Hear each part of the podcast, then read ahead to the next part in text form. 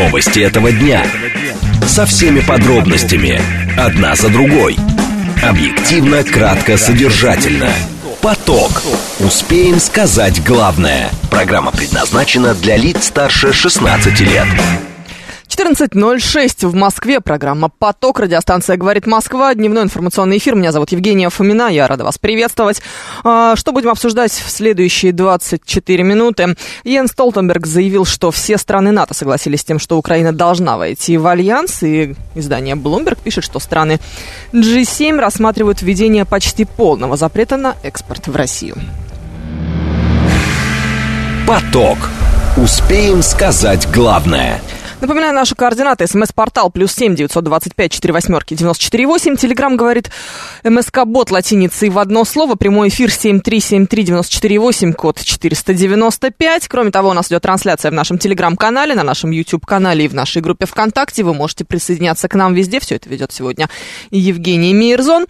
А, итак, первая тема. А, Ян Столтенберг пишет, что все страны НАТО согласились с тем, что Украина должна войти в Альянс. Также он заявил, что президент Украины Владимир Зеленский принял приглашение посетить июльский саммит НАТО. Он отметил, что встреча состоится в Вильнюсе, на ней будут обсуждаться детали по принятию Киева в Североатлантический альянс Киев, а Зеленский во время брифинга с ним выразил надежду на получение точных дат принятия Украины в альянс. По мнению украинского лидера, сейчас нет Киева в блок.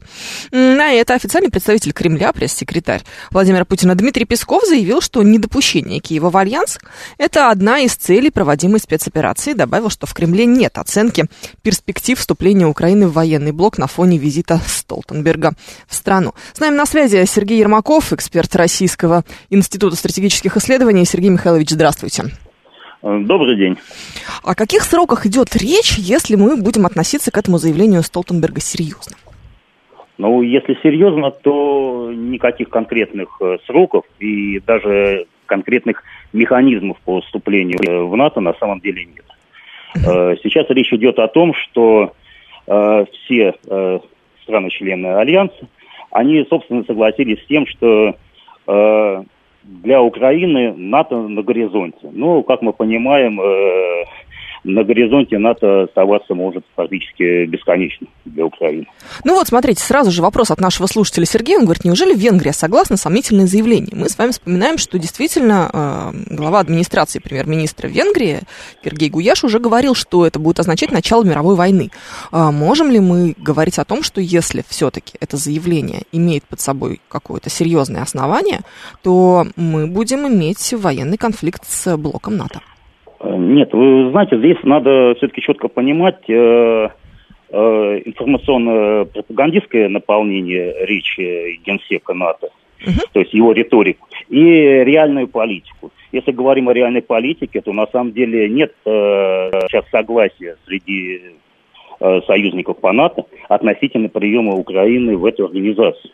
То есть, собственно, если, как сказать, говорить, э, и если внимательно смотреть и на все эти заявления, и анализировать заявления и Генсека, и других официальных лиц э, этой организации, то можно сделать как раз вывод о том, что там очень серьезные как раз противоречия внутринатовские по поводу того, э, когда и вообще стоит ли реально принимать Украину в эту организацию. А вот обещать ей э, перспективное членство без э, конкретных сроков. Да, вот, вот как раз вот в этом плане, в плане риторики здесь, э, можно сказать, есть консенсус.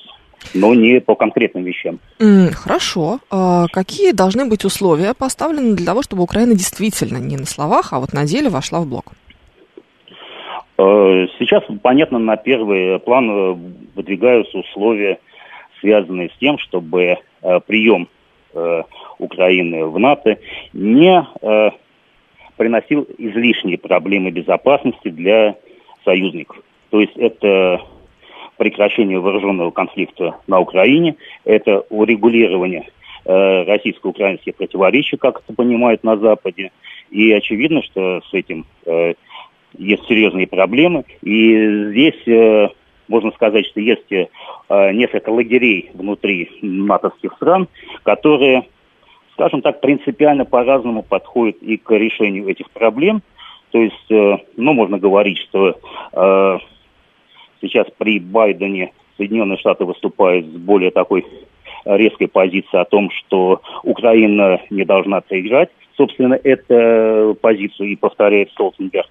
И есть те, например, и Франция, и также Венгрия, и другие, кстати, в том числе и западноевропейские государства, члены Альянса, которые говорят о том, что э, перспективы европейской системы э, безопасности невозможно строить без участия России.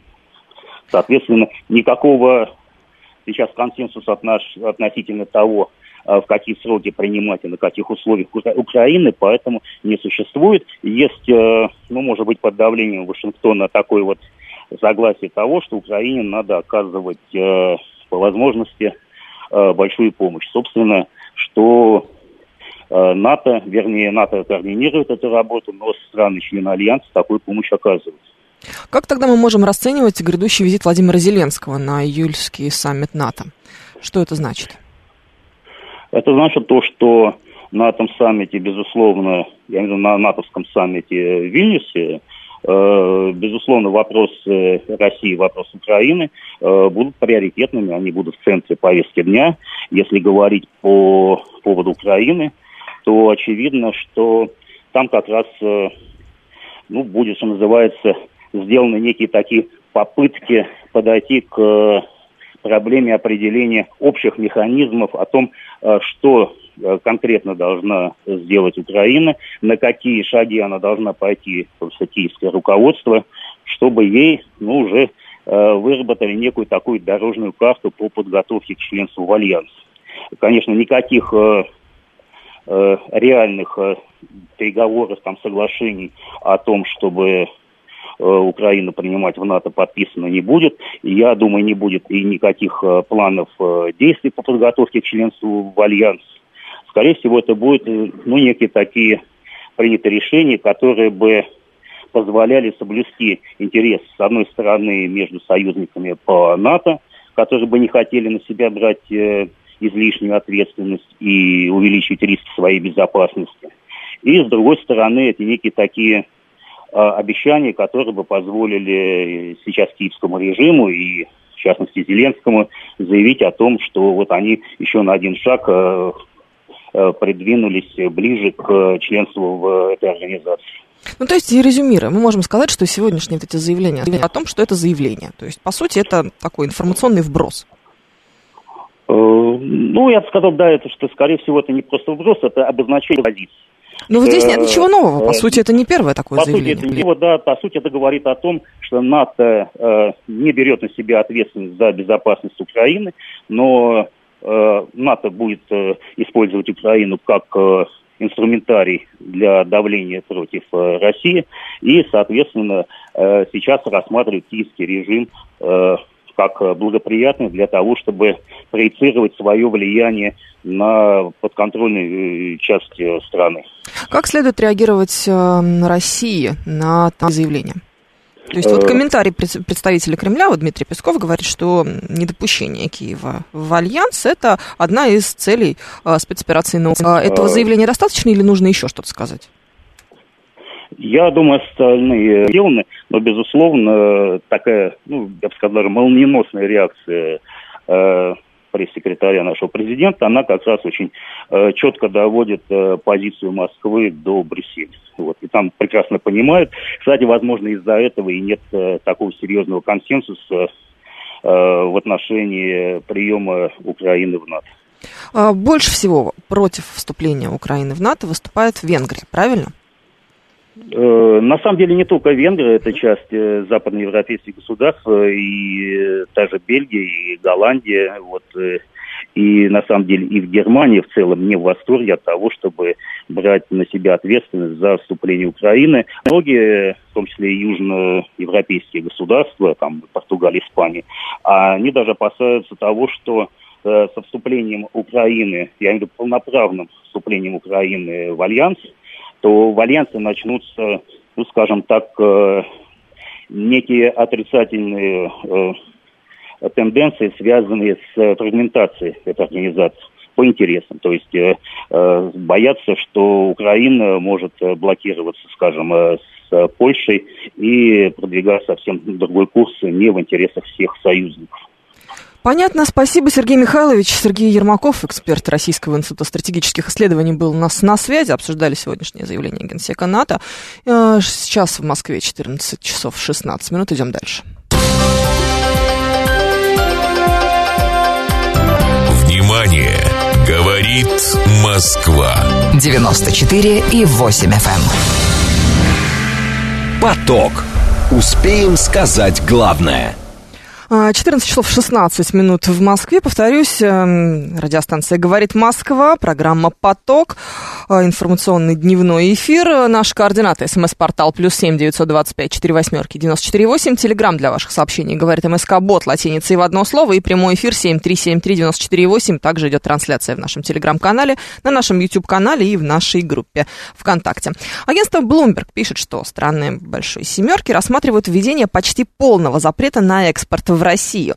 А, речь идет э, конечно же, о заявлениях источников агентства, э, чиновники обсуждают возможность полного запрета на большую часть экспорта в Российскую Федерацию в преддверии запланированного на 19-21 мая саммита группы семи в Хиросиме. Отмечается, что запрет на экспорт может предполагать ряд исключений, которые, вероятно, будут распространяться на медикаменты, сельскохозяйственную продукцию и продовольствие. Представители G7 рассчитывают, что к ограничительной мере присоединятся члены Евросоюза, обсуждение возможного запрета продолжается, окончательное решение не принято, это, это подчеркивают источники Bloomberg. А, в общем, заявление не то чтобы сильно новое, но что оно означает в нынешней ситуации, попробуем разобраться с Максимом Черковым, доцент кафедры политической экономии МГУ, кандидат экономических наук у нас на связи. Максим Андреевич, здравствуйте. Здравствуйте. А, что это за заявление, о каких источниках может идти речь? И вообще, в первую очередь, конечно, что самое интересное, а, практически полный запрет на экспорт товаров в Россию. Насколько это возможно? А, ну, вообще заявление достаточно странное, учитывая, что а, на самом деле вся предыдущая информация о следующем пакете санкций заключалась в том, что а, вот новый пакет, он будет предусматривать, э, скажем так, э, пред, э, скажем так, предупреждение или противодействие обходу санкций со стороны, соответственно, ну, других стран, и поэтому такие заявления, они очень странные. А, вот, поэтому, мне кажется, в общем-то, такие заявления, да, как закрытие полностью экспорта в Россию, они скорее имеют, э, в общем, ну, такую направленность больше медийную, ориентированную на внутреннюю аудиторию стран Европейского Союза, что вот, мол, мы до сих пор полны решимости бороться с Россией экономически и так далее, и так далее. Реализовать подобные проекты, ну, просто не представляется возможным. А, во-первых, потому что ущерб от санкций для западных экономик, он ну, просто колоссальный, это уже всем очевидно.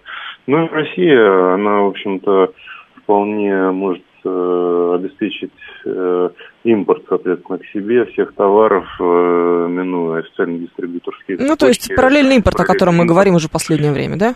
Да, конечно, параллельный импорт и технологии очень, э, в общем-то, уже такая отлаженная. И более того, за счет параллельного импорта живут многие экономики мира, в том числе сами Соединенные Штаты. Они выбирают страну, где продукция, которая им необходима, самая дешевая, да, и, соответственно, вывозят из той страны, то есть у них это законодательно уже многие годы, они за счет этого, кстати, очень неплохо развиваются. Поэтому пришел черед и России воспользоваться всеми преимуществами этой системы. Ну, как будто бы пока что речь не идет о преимуществах этой системы. Все равно товары, ввезенные по параллельному импорту, ну, так знаете, с точки зрения потребителя, кажется все-таки дороже, чем те, которые раньше ввозились по официальным каналам. Ну, они действительно оказывались несколько дороже, и, может быть, и сейчас какие-то есть э, более дорогие э, товары. С другой стороны, это же все вопрос времени. То есть многие скажем так, цепочки вот поставок, они уже сейчас обеспечивают более низкие цены, чем это было раньше. Просто э, это, это вопрос как бы привычки, да, отлаженной системы, чтобы она была дешевая, чтобы она была эффективная. Ну, и основные потеряющие, э, как бы, кто проиграет в этом, да, это будут, конечно, западные компании, потому что они на самом деле на официальных поставках они зарабатывали очень много. То есть это официальные дилерские цепочки, гарантии э, и так далее, и так далее. То есть э, вот, ну, сейчас больше такую очень большую часть добавленной стоимости они оставляют, соответственно, в третьих странах. Посмотрите, как экономика Турции развивается, э, некоторых бывших постсоветских республик, которые являются проводником параллельного импорта. То есть эти все деньги, которые могли бы быть у западных компаний, они остаются в странах дружественных России.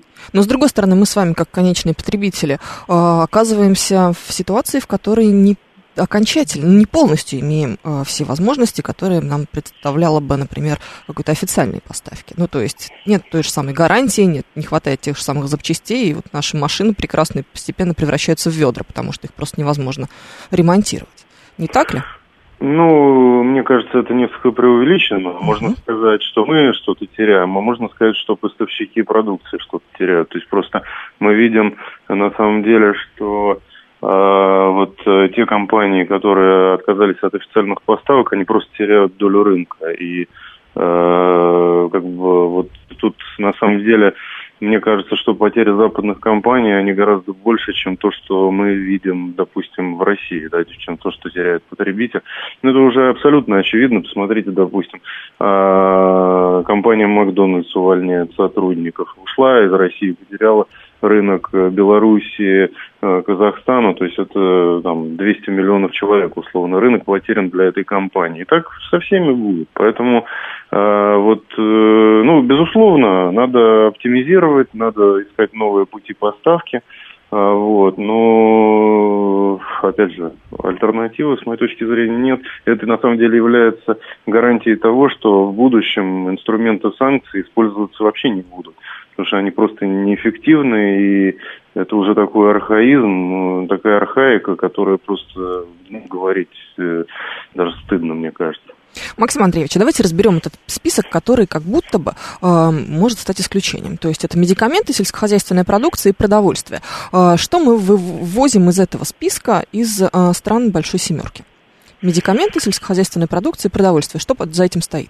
Ну, тут очень много, на самом деле, под категорий, потому что сельскохозяйственная продукция, ну, Россия это самый большой экспортер сельскохозяйственной продукции, поэтому говорить о том, что они запретят что-то сюда ввозить, ну, это надо просто по категориям uh-huh. а, разбираться. Опять же, вот мое мнение, что то, что предлагается, ну, это абсолютно нереализуемо. Не потому, что я этого не хочу или вы этого не хотите. Просто объективно проблемы, которые сейчас на Западе возникают из-за санкций, они просто катастрофические. Это э, падение, так сказать, экономики, которая там будет, финансового сектора из-за снижения доверия, из-за снижения притока средств.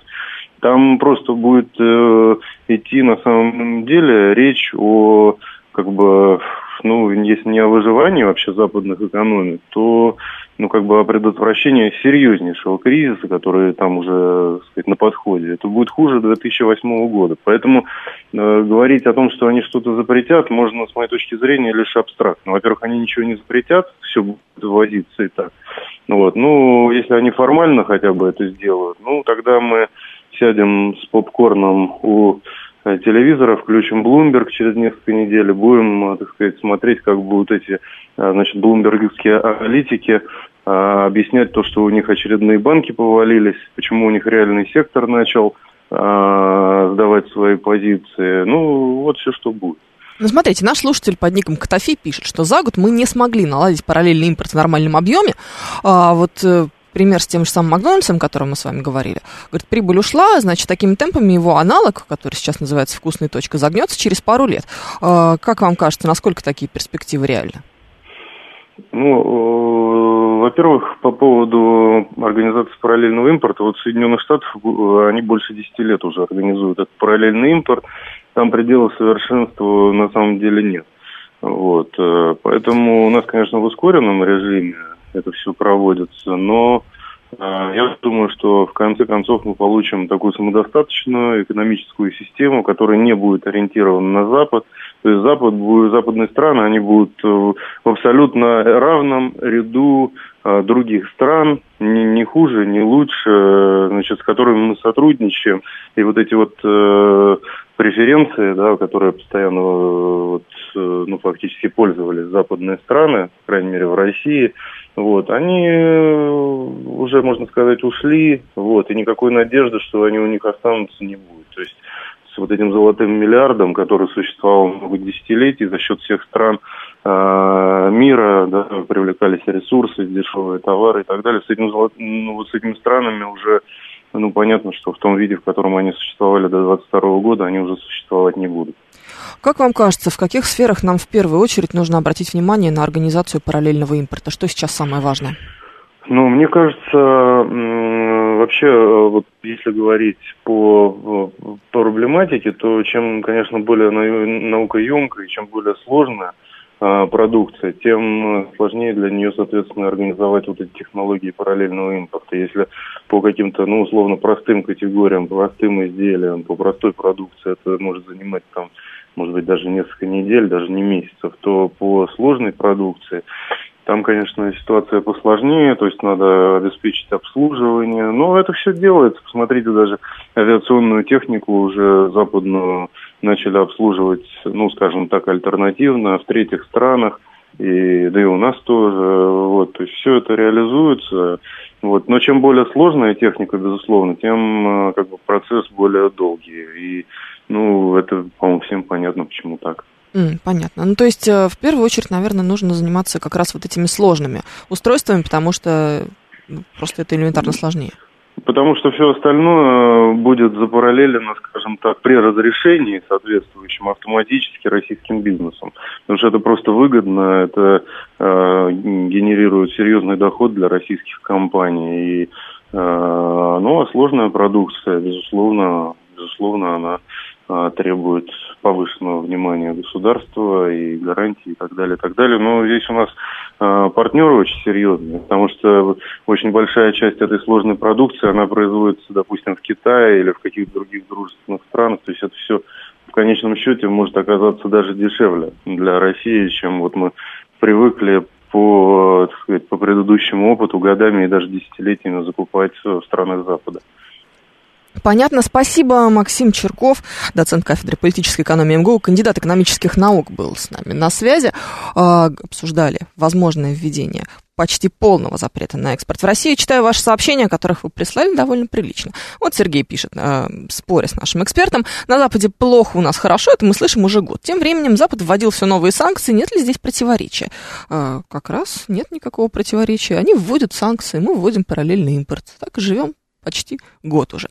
А, так, мне как потребителю, существу бесполому и абсолютно циничному, абсолютно параллельно кто где обанкротился, пишет нам Виталий Фили. Мне нужен качественный товар по адекватной цене. А какой, Виталий Фили, конкретно качественный товар по адекватной цене вас в данный момент больше всего интересует? И, ну, может быть, приведете какие-нибудь примеры, э, чего вы искали, что стало намного дороже, и вот от чего вы в особенности сильно сейчас страдаете. Я не знаю, что это может быть. Итальянская дизайнерская плитка, немецкие автомобили или, предположим, американские смартфоны. Что вам конкретно не хватает? Возьмите автомобили. Э, их э, производители ничего не теряют. Они продают свой товар только через третьи страны. А мы за тот же товар, как покупатели, вынуждены платить в три дорого, пишет нам Юстас. На это, кстати, только не Юстусу, а уже другому слушателю с ником Котофей, отвечает слушатель с ником дядя Ваня пишет, что ничего не знаю, а вот цены на ноутбуки, к примеру, упали. А, слушательница Т пишет, что она еле-еле купила резину на машину, Лемур жалуется, что ему не хватает а, принтеров, а Григорий из Питера с гордостью сообщает, что у него нет ничего европейского. Впереди новости, потом продолжим. Новости этого дня. Со всеми подробностями. Одна за другой. Объективно, кратко, содержательно. Поток. Успеем сказать главное. 14.35 мы продолжаем. Радиостанция «Говорит Москва», программа «Поток», дневной информационный эфир. Наши координаты. СМС-портал плюс семь девятьсот двадцать пять четыре восьмерки девяносто четыре восемь. Телеграмм для ваших сообщений. Говорит МСК-бот латиницей в одно слово. И прямой эфир семь три семь три девяносто четыре и восемь. Код четыреста девяносто пять. Меня зовут Евгения Фомина. И в следующее почти полчаса мы будем обсуждать с вами следующие темы. Как Россия справляется с дефицитом кадров в IT, об этом поговорим. И ситуация на рынке аренды дорогого жилья в центре Москвы изменилась уже в первом квартале 2023 года. Все это обсудим буквально через секунду. Поток. Успеем сказать главное – До этого дочитаю ваше сообщение по предыдущей теме, которую обсуждали до информационного выпуска. С импортозамещением ситуация странная, пишет нам Виталий Фили. Вот разные патриотические экономисты говорят, будет дешевле, будет не хуже. Потом проходит время, цены, естественно, поднимаются, выходят опять экономисты, опять с обоснованиями. И обоснование, что вот упаковка у нас из Финляндии, станки из Германии, какие-то там еще комплектующие из-за бугра, наш бензин дорогой. А вы видели, какой сейчас доллар? Вот и получается, что дешевле не становится. А дешевле, мне кажется, не становилось вообще никогда. Это прям какая-то заколдованная такая штука, чтобы что-то стало дешевле. Нет, нет таких вариантов вообще никак. Пишет, что наши самолеты начали обслуживать в Иране, продолжает Виталий Фили, только вот билеты на них дешевле не будут. Обещают только подорожание билетов. Все будет только дороже, хуже, а может, что-то и вообще не будет. Виталий Фили, ну что вы хотите в самом деле от людей? Ладно, идем к нашей теме. А, давайте так. Традиционный дефицит IT-кадров, который наблюдался в последние годы и обострился в связи с отъездом многих специалистов за рубеж, в начале 2023 года начал нарастать. То есть там и так не хватало, а сейчас не хватает еще больше.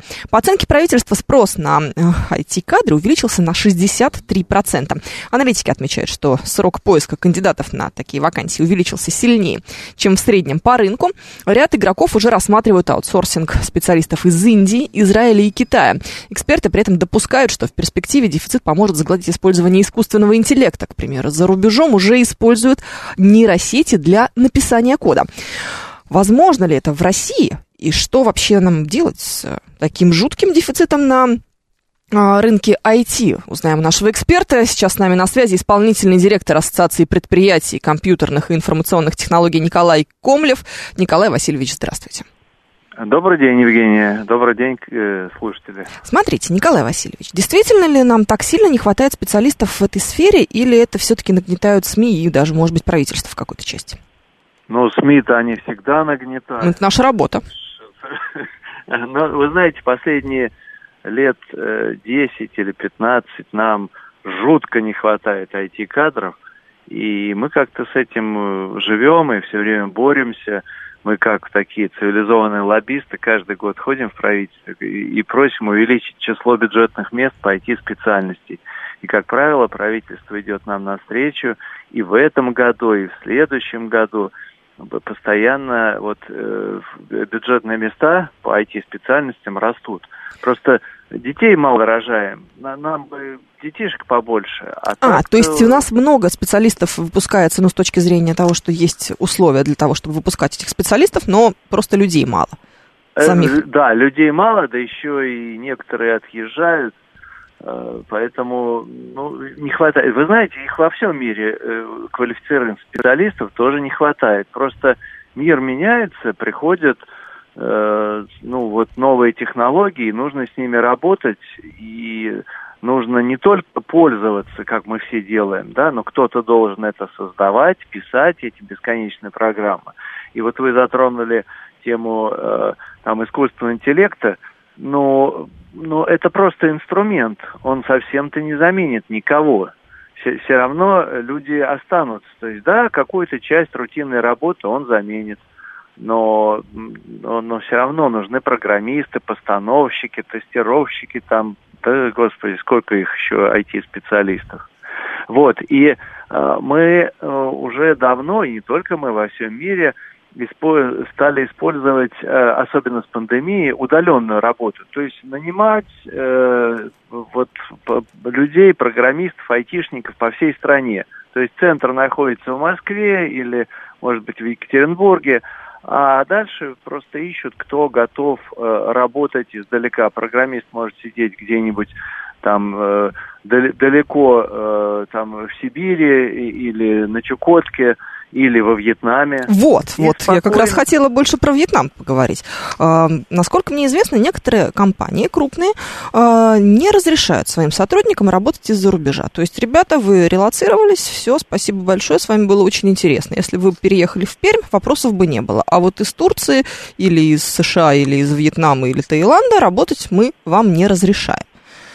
Э, почему? Вот, вот, вот разница, смотря что делать если вы создаете какой-то продукт, который там связанный с без, инфобезопасностью, национальной безопасностью, какой-то э, критической важной инфраструктурой, там КИИ и так далее, и так далее, то да, это оправдано, разумно и так далее. Потому что даже не то, что там э, программист, который сидит в Арабских Эмиратах, пойдет и тут же начнет продавать, станет на углу и говорит, а вот я секреты российские продаю. Нет, просто каналы э, связи, утечка информации через эти каналы и так далее, и так далее.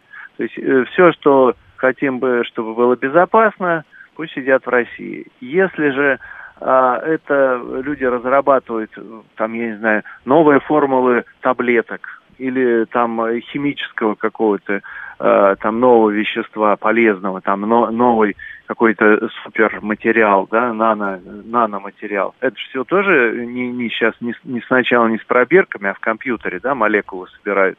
У меня таких знакомых много. То без разницы, где он сидит. Пусть работает. Когда мы говорим, вот Индия, Израиль, Китай, это же, да, неважно, они русские разработчики или местные ну, код-то пишется не на русском или английском mm-hmm. языке, а код пишется на там Python, на Java, на еще каких-то языках. И кто пишет, совершенно не важно. Ну вот смотрите, наш слушатель Т рассказывает. Сын студент-программист, разместил резюме без опыта работы, на расхват. Искусственный интеллект он активно использует, но это не замена, а ускорение его работы. А насчет релокации беда государственных компаний. Именно они потеряли сотрудников э, и приводят свой пример. Я тоже работаю в IT в маленькой конторе. Двое э, работают из-за рубежа, и мы не против. То есть настолько серьезная э, у нас сейчас нужда в этих специалистах. Вот 63% спрос в начале года увеличился.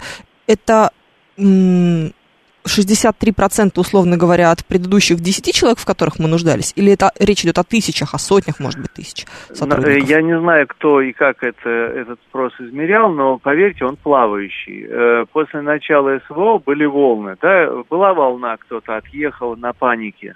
Да, без денег, без всего, а раз и убежали. Потом часть вернулась. Потом осенью мобилизация, тоже кто-то отъехал а потом кто-то вернулся. То есть и вот этот спрос, он э, все время не, не нужно смотреть вот эти цифры, кто как посчитал. Кто-то там говорит сто процентов, а кто-то говорит всего 20. Э, могу сказать, что э, в прошлом году немножко, вот после того, как западные компании покинули Россию, э, на рынок вышли очень много квалифицированных специалистов, которые работали в международных компаниях. Это очень дорогие, классные специалисты, и нас немножко дефицит э, снизился, э, и э, к концу года снизились немножко э, цены. Ну, знаете, каждый студент после третьего курса говорит, все, я гений, угу. и платите мне как вот крутому специалисту. Немножко вот рост цен замедлился в конце прошлого года, это да. Сейчас опять он начал расти, Э, но вот э, не, не стоит так уж уделять внимание, там 60% э, или 40%. Он, дефицит сохранится. Рекомендую родителям просто рекомендовать своим детям направлять их на IT-специальности, не путать пользователя с разработчиком. Разработчик это математический склад ума, не обязательно только математика, нет, алгоритмический скорее склад ума. Вот, и, э, ну, вот если со школы ориентировать на вот этот новый цифровой мир, то будет здорово, человек всегда будет обеспечен работой. Это актуально. У нас в глубинке где-то есть безработица, а айтишник, он из э, любой поселка, деревни и так далее всегда будет востребован. То есть мы сейчас должны бороться с дефицитом кадров путем выращивания новых, если резюмировать? Да, выращивание новых и на всех некритичных направлениях, где вот не нужно там э, инфобес, э, оборонка и так далее, нанимать весь мир. Важно, чтобы э, э, добавленная стоимость оставалась в России, чтобы центр, мозговой центр был в России. А вот эти рабочие руки, айтишники, неважно где сидят, в любых странах мира их можно нанимать. Э, и напоследок скажу, что вот вы привели пример, что э, там госкомпании потеряли и так далее. Не угу. все. Некоторые госкомпании, которые обеспечивали бронь своим э, сотрудникам, наоборот, к ним э, побежали устраиваться на работу. То есть здесь тенденции такие очень разнонаправленные. Но общий тренд, да, специалистов будет не хватать. Мы все переходим, весь мир переходит в цифру. Будет не хватать, а мы будем принимать меры для того, чтобы обеспечить рынок IT-специалистами. Виталий Филин, наш постоянный слушатель, пишет, а потом будет как с юристами. Кругом одни айтишники и ни одного крановщика. А, ну, это нам часто приводит пример. А, в ответ на что я говорю, ну, посмотрите, э, тенденция твердая, постоянно, айтишники все время нужны. Э, и если э, айтишник особенно ценен, когда он не просто программер, кодер, да, как они говорят, не просто кодировщик, а он еще имеет дополнительные компетенции. Он химик плюс программист, биолог плюс программист. То есть, кроме программирования, знаете, как переводчики раньше были, все переводчики, переводчики, да, а сейчас компьютер переводит. Но если ты переводчик в какой-то сфере, понимаешь глубоко, то ты будешь полезен. Также и с программистами, с айтишниками нужно, э, вот помимо э, умения кодировать, нужно что-то еще в жизни угу. уметь Понятно. Спасибо, Николай Комлев, исполнительный директор Ассоциации предприятий компьютерных и информационных технологий, был у нас на связи. Спасибо большое, Николай Васильевич. Говорили о том, как Россия сейчас борется с дефицитом кадров в IT-сфере. Знаешь, про э, переводчиков сейчас э, сказал наш эксперт, и я буквально сегодня читаю с утра книжку, переведенную э, такого известного испанского писателя Артура Перес Реверта. А, там такая фраза была потрясающая, замечательная. Девушку, значит, он описывал, что э, короткая майка, из-под которой видно татуировку на бедре. Я думаю, какая классная майка. М? Вот она называется, анатомия-то у девушки какая любопытная. Вопрос к переводчику, конечно, мне кажется. Так что не все еще машины могут перевести. 14.48 сейчас в Москве, идем дальше.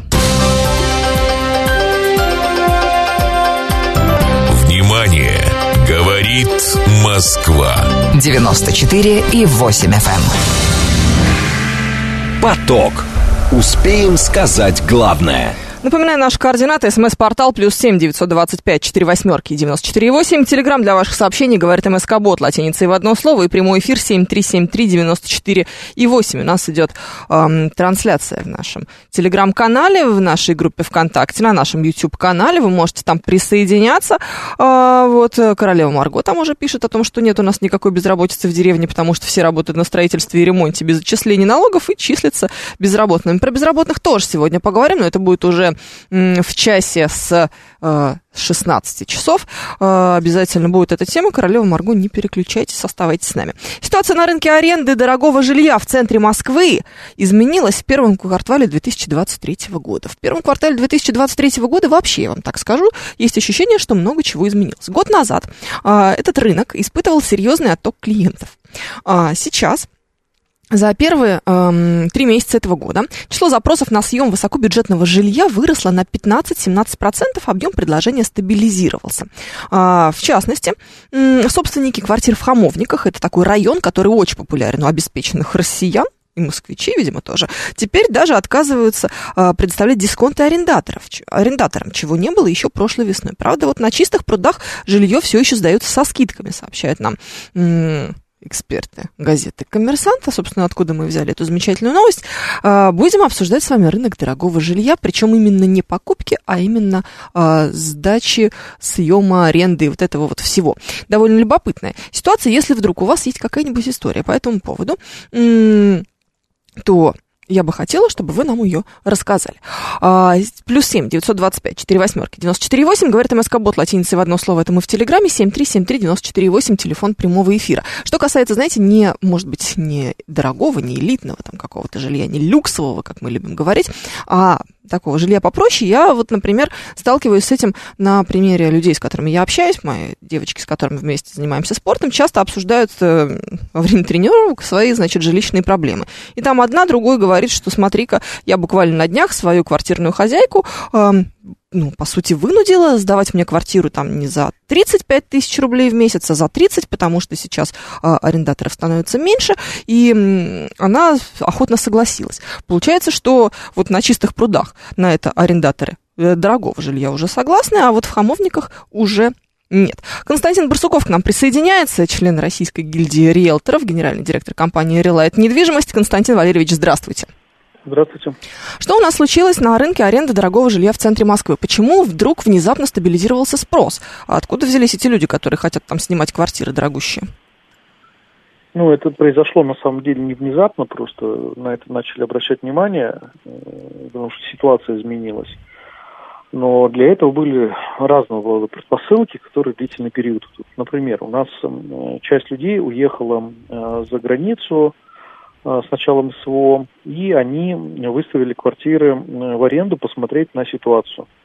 Поняли, что в итоге они там остаются и снимают с аренды, начинают продавать. Это первый момент.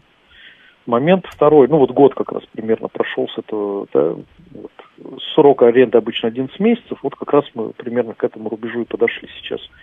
Второе, некоторые люди вернулись назад, поняли, что за границей им плохо, вернулись назад, здесь остались. То есть опять предложение ушло. Третье, рынок начал насыщаться арендаторами, которые понимают, что, в принципе, год прожили, э, с доходами у них все опять стабилизировалось более-менее, Э, у кого-то и проблем не было, у кого-то наоборот доход увеличился. Ну, то есть в целом ситуация экономическая для них стала понятна, и вот они стали снимать опять э, жилье. Вот совокупно получилось у нас, что начали снимать, соответственно, предложение, которое висело, стало уходить с рынка.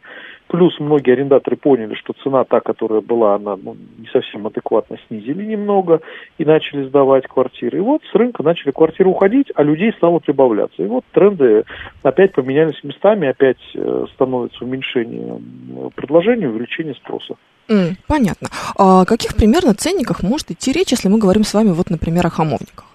Ну вот сколько будет стоить снять хорошую квартиру в Хамовниках, э, ну, предположим, двухкомнатную какую-нибудь, ну или не знаю, какая там самая популярная. Слушайте, но тут даже сам район, э, да. он различается не только э, площадями квартир, угу. да, и типами домов, и внутренней отделкой и прочими вещами. Поэтому я даже не буду говорить, что все время будет средняя цифра по больнице, и э, цена может быть не знаю, на ну, вроде как бы ту же самую двухкомнатную квартиру и 300 тысяч рублей, и миллион рублей, и 500 тысяч, в зависимости от типа дома, от э, э, самой квартиры и, и прочих факторов. Ну, Даже мы сужаем район.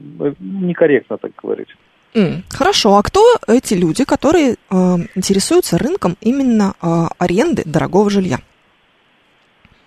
Это ну, те есть... же самые люди, что и были Э, работники, там, ну, условно, топ-менеджеры крупных компаний, э, владельцы бизнесов, э, ну, они вот занимаются бы... именно арендой. А почему, а почему они а не покупают? Да. Ну, смотрите, не, не каждый, ну, во-первых, если чисто так э, рассуждать э, с точки зрения выгоды, сейчас арендовать э, выгоднее, чем покупать, ну, например, в ипотеку, да.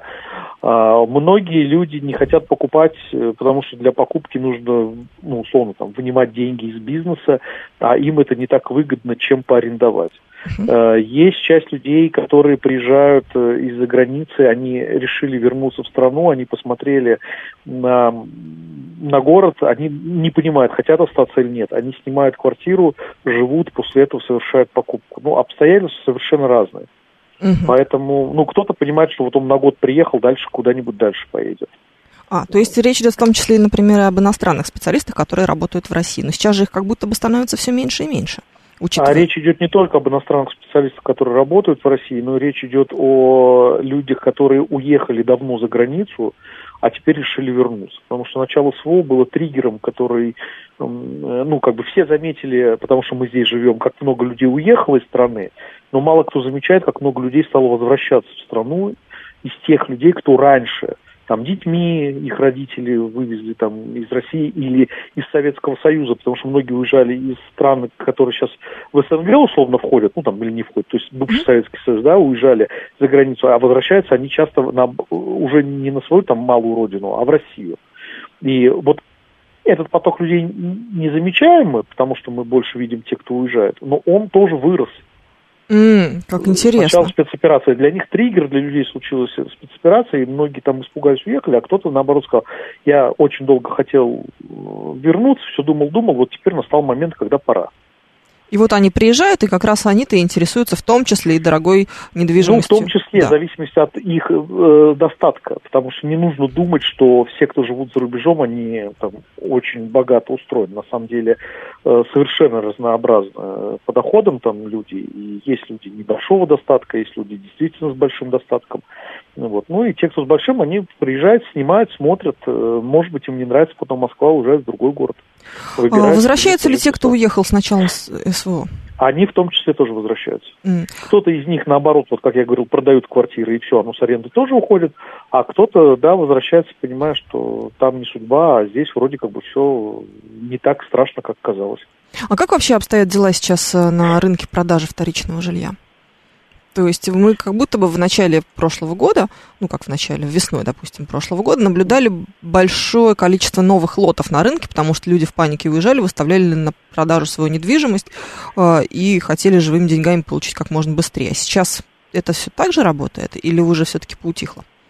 Или уже все ну, все продали? Все намного поутихло. Во-вторых, э, я бы сегодня рынок сравнивал с рынком условно январь-февраль, э, да даже и март 2022 года без ну, уберите панику эту, да, которая была, в целом достаточно живой рынок. Как он тогда живой был, вот он сейчас такой же живой. Спрос достаточно хороший, квартиры по нормальным ценам продаются хорошо, и в, в целом я не вижу предпосылок для Москвы и крупных городов для падения цены.